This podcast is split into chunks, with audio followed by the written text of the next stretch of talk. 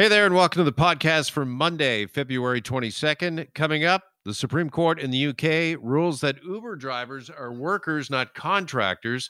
What does this ruling mean? Will it affect drivers here in Canada? Plus, United removing all Boeing 777 airplanes from service. And Canada's quarantine hotels go into effect beginning today. Well, the very latest, all coming up on the podcast right now. Okay, the Supreme Court in the UK has ruled that Uber drivers are not, or are workers, I'm sorry, they're workers, they're not contractors. And this is a decision that could have worldwide implications. And joining us now for more on this is employment lawyer Lior Samfiru. He joins us here on Global News Radio 640 Toronto. Lior, good afternoon. Thanks for having me on, Jeff. Hey, appreciate being here as always. Uh, first of all, break down the decision, if you could, for us, Lior. Why did the UK's highest court rule the way they did?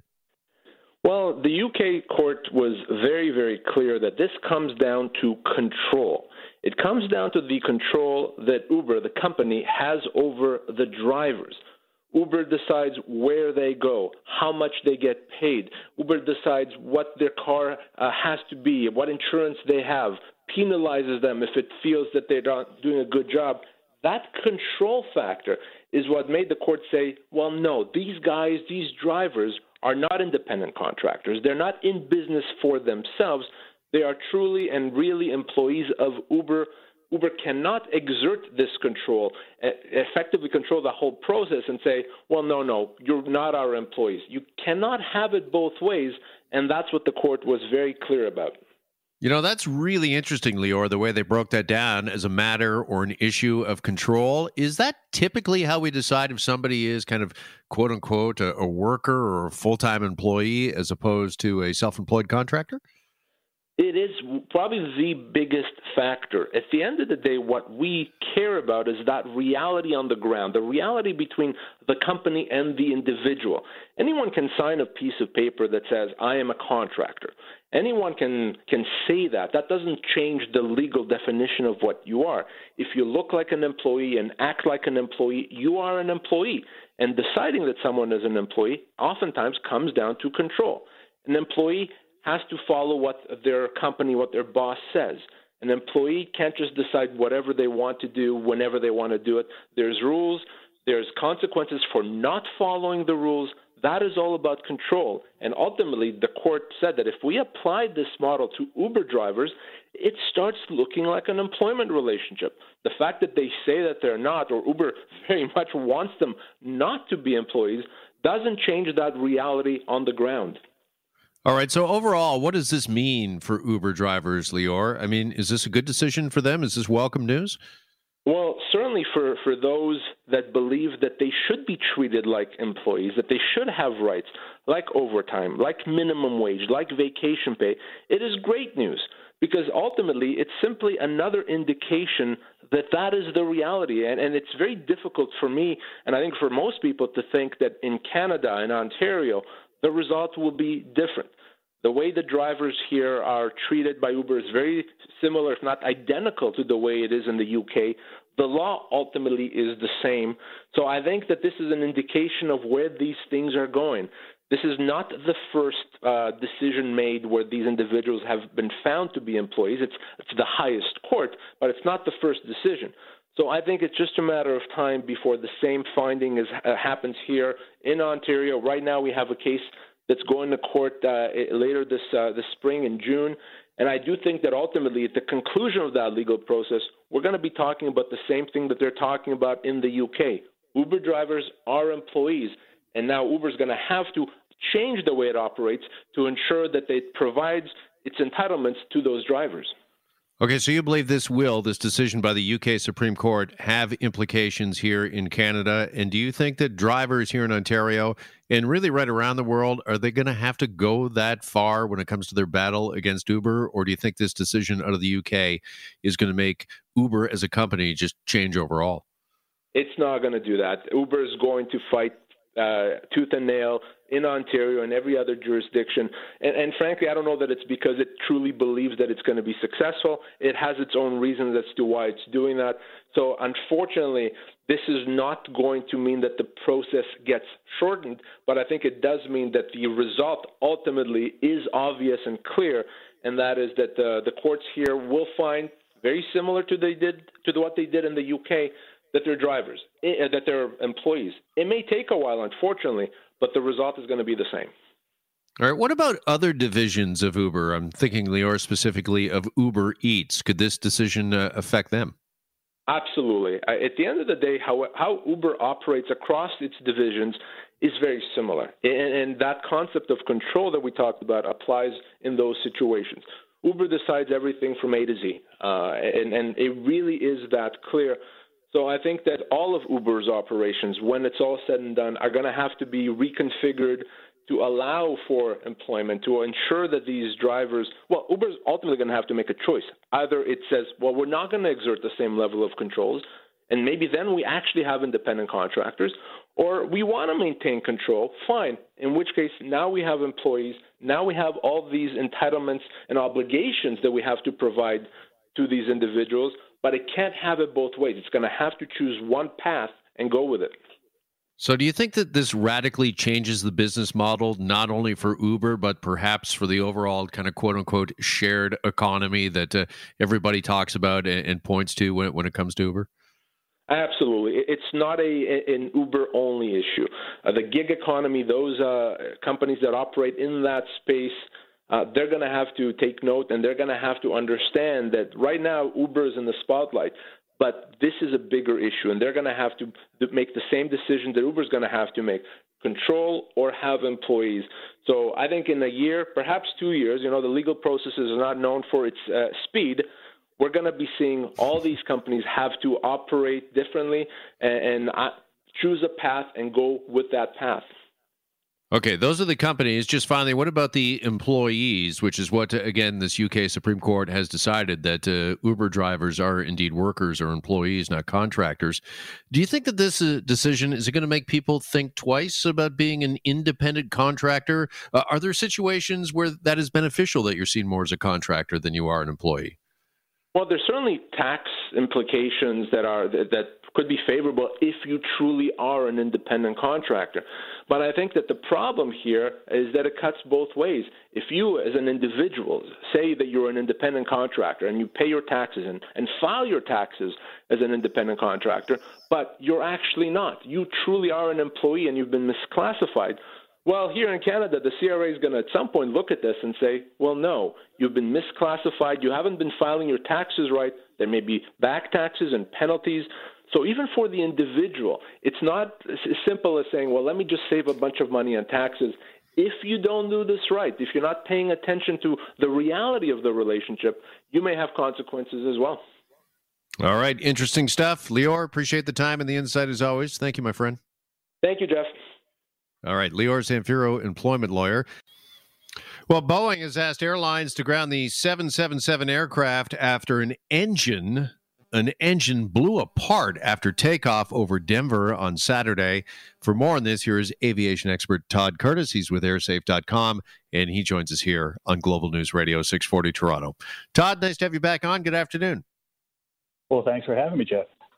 All right. Uh, first off, uh, the video is uh, quite startling uh, to watch. For those that haven't seen it, can you explain to us just exactly what happened over Denver the other day? Well, shortly after takeoff, uh, United 747, excuse me, 777, had what's called an uncontained engine failure. That is, there was some sort of failure, exactly what hasn't been determined, that led to a loss of parts of uh, the engine, including the cowling that covers the engine. And what a passenger videotaped from inside the aircraft was uh, quite stunning. Uh, you could see the aircraft engine on fire. You can see the panels missing from the engine and you can see the fan at the front of the engine still turning, and the engine itself was vibrating on the wing. So this was very definitely a problem that required a, a declaration of an emergency by the flight crew. And they immediately turned, returned to Denver, and thankfully, no one on board the aircraft or on the ground was injured. You know, I could only imagine being that passenger who uh, filmed that outside uh, their window. I mean, just uh, how startled uh, you would be, just uh, how concerned you would be. Uh, how in danger do we know was this plane? I mean, you don't want to ever lose an engine, but was the plane in some real peril here, do you think? Well, anytime you have an uncontained engine failure, there can be obvious problems, such as what the video showed, and there can be other problems that may not be obvious at first to the crew.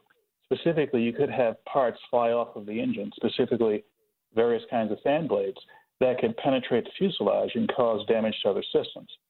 And this is somewhat complicated by the fact that the two pilots in the cockpit literally can't turn their heads around and see the engine from the cockpit. They have to rely on reports from the ground, reports from the cabin, and especially from their instruments. And there's a very specific set of procedures they go through when they have a suspected engine problem and they apparently did those procedures quite successfully. Now, what about uh, before uh, takeoff? I mean, we are all uh, somewhat familiar with, of course, the inspection of an airplane, uh, workers uh, all around it uh, as we board the plane. But is, is, this something that should have been or could have been caught on visual inspection or inspection by the crew before takeoff? Well, there is currently a rather intense investigation being led by the NTSB right now and I'm not sure if this will be on the level of a major accident investigation, but certainly there are a lot of resources being poured into answering exactly that question.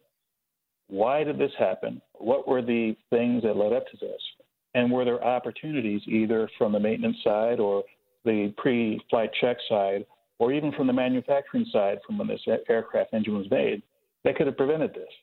And that answer may be forthcoming, but it may be several months, perhaps even over a year before that happens. Now, Todd, uh, somewhat interesting. Uh, you're a former Boeing engineer. Uh, do you think that there's any sort of problems in the design of uh, the Boeing 77, 77? Uh, or is there uh, something structurally just wrong here? Or is this maybe just kind of a, a one off? Well, first off, let me just have some full disclosure here. I was a safety engineer at Boeing during the 1990s, and one of the major projects my department did was to assist in the development of the 777. So during that development, I was quite familiar with the kind of changes that were made to the designs of aircraft in order to make it safer uh, with respect to being protected from this kind of failure. And I'll just say that uh, among the many things that were required was that we had a worst case scenario. That is, what if you have an engine failure where the biggest fan disk at the front of the aircraft a chunk the size of roughly a third of the disk. What if that had infinite energy and sliced right through the, the fuselage? Could the aircraft keep flying? And the design criteria at Boeing was such that that catastrophe could happen, and the aircraft was still designed to safely land. Now, luckily, that didn't happen, but that just goes to show that not just with Boeing, but with aircraft uh, designers around the world, airliner uh, designers uh, such as Airbus, there are very high criteria. Another criteria is any engine, the most critical engine, could fail at the most critical part of flight, which is typically a takeoff, and the airplane should still be able to take off, circle around, and land safely on even one engine. So the 777, as is other modern airliners, are heavily designed to anticipate this kind of problem. All right. So, having said that, the uh, triple seven uh, has been grounded for now. Does that affect any aircraft, any air flight uh, here in Canada? Do you know? And just how soon would you expect the uh, triple seven to be back in service? Well, the uh, emergency airworthiness directive from the FAA legally only applies to U.S. registered aircraft, but typically other aviation authorities, including Transport Canada, would follow the FAA's lead. At present, to the best of my knowledge, there are no Canadian carriers who have a 777 powered by this particular kind of engine. Air Canada has a number of 777s. They're powered by a General Electric engine. And uh, this is an opportunity to point out that uh, almost nine years ago, there was a somewhat similar event over Toronto. An Air Canada 777 took off. There was an engine failure. Parts sprayed out of the engine and fell on the uh, ground below, and luckily no one was injured. So these kinds of events, very rare. And fortunately, in the case of the Air Canada event and the United event, it didn't lead to any deaths or, or injuries. but it's something that is a safety concern to not just the FAA and the NTSB, but to airlines and aircraft operators around the world. And uh, finally, uh, Todd, let me ask you just about Boeing uh, itself, because this is the second time in as many years that there's been a problem with a Boeing uh, aircraft. Of course, uh, they made all kinds of news with the 737 uh, MAX when, you know, it had problems after takeoff going into a fatal nosedive back in 2019. Now we've got this here over the weekend. Should travelers, should flyers, should they be concerned, do you think, about getting on a Boeing aircraft? I think travelers should pay close attention to what happens with this investigation. Now, I personally think, from my professional experience within Boeing and outside of Boeing, that what happened to 737 MAX, those two crashes, and what happened in Denver probably have very little to do with each other. If for no other reason than the 737 MAX problem wasn't a question of the engine having an uncontained failure, but a more subtle kind of issue with the design and operation of that. That said, this is an opportunity for the governments involved to see if there is any connection between what happened with the 737 MAX and what happened in Denver. And if there is a connection that is discovered, that would be a concern for the average traveler, myself included. But so far, there's no such connection. All right. Todd Curtis with airsafe.com. Todd, really appreciate your expertise and your time with us this afternoon. Thanks so much for updating us. Thanks again for having me. As we've been talking about throughout the afternoon, today is day one of the new travel regulations for Canada, a suite of new measures that are meant to prevent those contagious variants from entering the country. And for more on this, we are joined now by travel expert Marty Firestone, President of Travel Secure. He joins us here on Global News Radio 640 Toronto. Marty, how are you? Very good, thank you. How are you? Doing okay. Uh, day one, how are they doing though at the uh, airports right now? We're hearing that there's a lot of chaos, uh, Marty, when it comes to travelers looking to book one of these government designated uh, hotels for quarantine. Yeah, I say, how do you spell mess?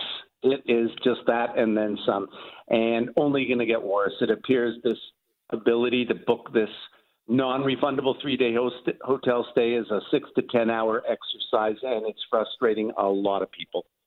Yeah, is it true that it's impossible to book online? I mean, in a day and an age where we're used to using things like Expedia and booking travel uh, online, you cannot book one of these government approved hotels online. You've got to call, make a phone call my exact point. In an age of technology, it is hard to believe you couldn't go on, you know, 24 7 to just go on and book your spot, get your confirmation, and then be done with it. No, you have to sit on the phone.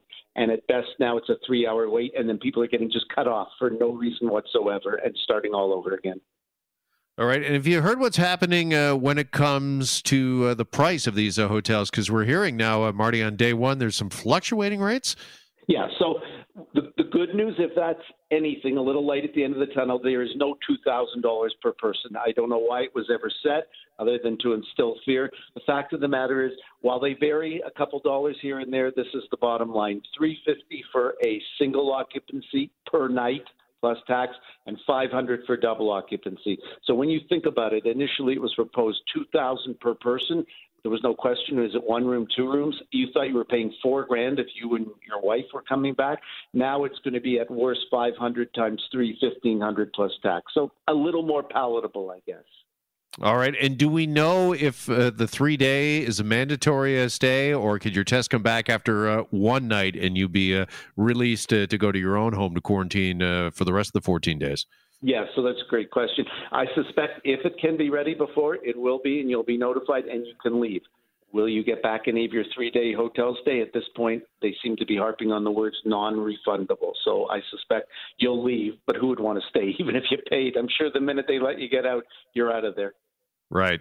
Uh, are there similar new requirements for those looking to get back into Canada via land crossing today? Because from what we understand, and I think you and I spoke about this uh, last time we were together, Marty, is that you still have to present a negative COVID test by land if you're using a land crossing, but you don't then have to go to a hotel? Correct. So imagine everything identical except one key missing element, and that is that you do not have to go to the three day hotel quarantine. With 117 uh, spots to pass over on the border. They could never implement uh, logistically hotel uh, quarantines at those spots. So test uh, 72 hours in advance. test when you get there, and then they hand you a packet for a test that you are to self administer at day 10 of your quarantine, and then call a courier and get them to pick it up and take it from there. All right. Seems to me, and I think to uh, many others, is this a significant loophole then, uh, Marty? Because I have to imagine many Canadians will alter their travel plans if they were thinking about returning to Canada by air. Wouldn't they rather fly into Buffalo or Detroit and then, I don't know, even take an Uber or uh, rent a car and come back over? 100%. That's the mentality of, of many of the uh, client base that I speak to that they either have their cars down there that they had shipped down, that typically they ship back, won't ship back this year. In fact, will drive it back. So that's going to avoid the hotel quarantine. Or others may fly to a border city and then make arrangements either to get picked up there from the Canadian side to come pick them up or rent a car and drive over to the Canadian side. All those methods will get you out of that three day quarantine hotel. All right. And are we thinking that maybe this is just kind of uh, opening day uh, problems and confusion, that this is going to get better as uh, time goes on when it comes to travelers coming back to one of these four Canadian airports Vancouver, Calgary, Toronto, or Montreal and going to a uh, government approved quarantine in a hotel? Do we think this is going to get better in the next couple of days? Well, I'll tell you what should get better is that if they do get the demand that they expect, they will add hotels as they can. So I remember when I started Thursday night checking this out, there were two hotels in the Toronto region. Now they're up to six. So that should help with getting the rooms available for people. The fact that you still have to do it on the line, on phone, or as opposed to online, they've got to make a decision ASAP to get this opened up because people will get frustrated to no end. And if they don't show up, with their ArriveCan uh, paperwork having the confirmed reservation on it, they run the risk of a $3,000 fine right there. Yeah, do we know what's happening to travelers who are arriving at Pearson or any of the other airports uh, today and they do not have a hotel booked? From what we've heard at Pearson, anyways, Marty, they're actually separating travelers, those upon arrival, into two different lines. And if you do not have a hotel booked, they're simply putting you on a bus and taking you to one of these hotels. Yeah, and it's not one of the hotels of the six. It's a facility quarantine hotel, which is a whole different ballgame. So I've actually heard of someone that was presented with a three thousand dollar ticket because he had booked an Airbnb for his two week quarantine stay, and that just did not work. That did not fall in the guidelines. It was not one of the six approved hotels, so he was given a three thousand dollar ticket. So I guess that's one choice, and the other choice is hop on the bus and be taken to a quarantine facility that is totally different than one of the six hotels that so far is available. Just finally, uh, Marty, with these new restrictions in place as of today and for who knows how long, WestJet, of course, uh, announcing they're now cutting some more routes to four Canadian cities. We have a new Ipsos global news poll out today suggesting that uh, Canadians are not in any hurry, although they'd probably like to go somewhere. They're thinking about probably not to booking any air travel or any sort of travel plans into well uh, into 2021, probably 2022. I mean, is this shaping up 2021 to be just as painful as 2020 for the travel industry? It looks like it. And I said back in November I could write off 2020, 2021 season, but I'm very much leaning towards that this summer is going to be no different. I think it falls into line with the previous year. And our best hopes now, I hate to say it, look towards 2022. All right. Our travel expert, Marty Firestone, with us on this Monday. Marty, thanks as always. Appreciate the time. Thank you very much. Take care. You as well.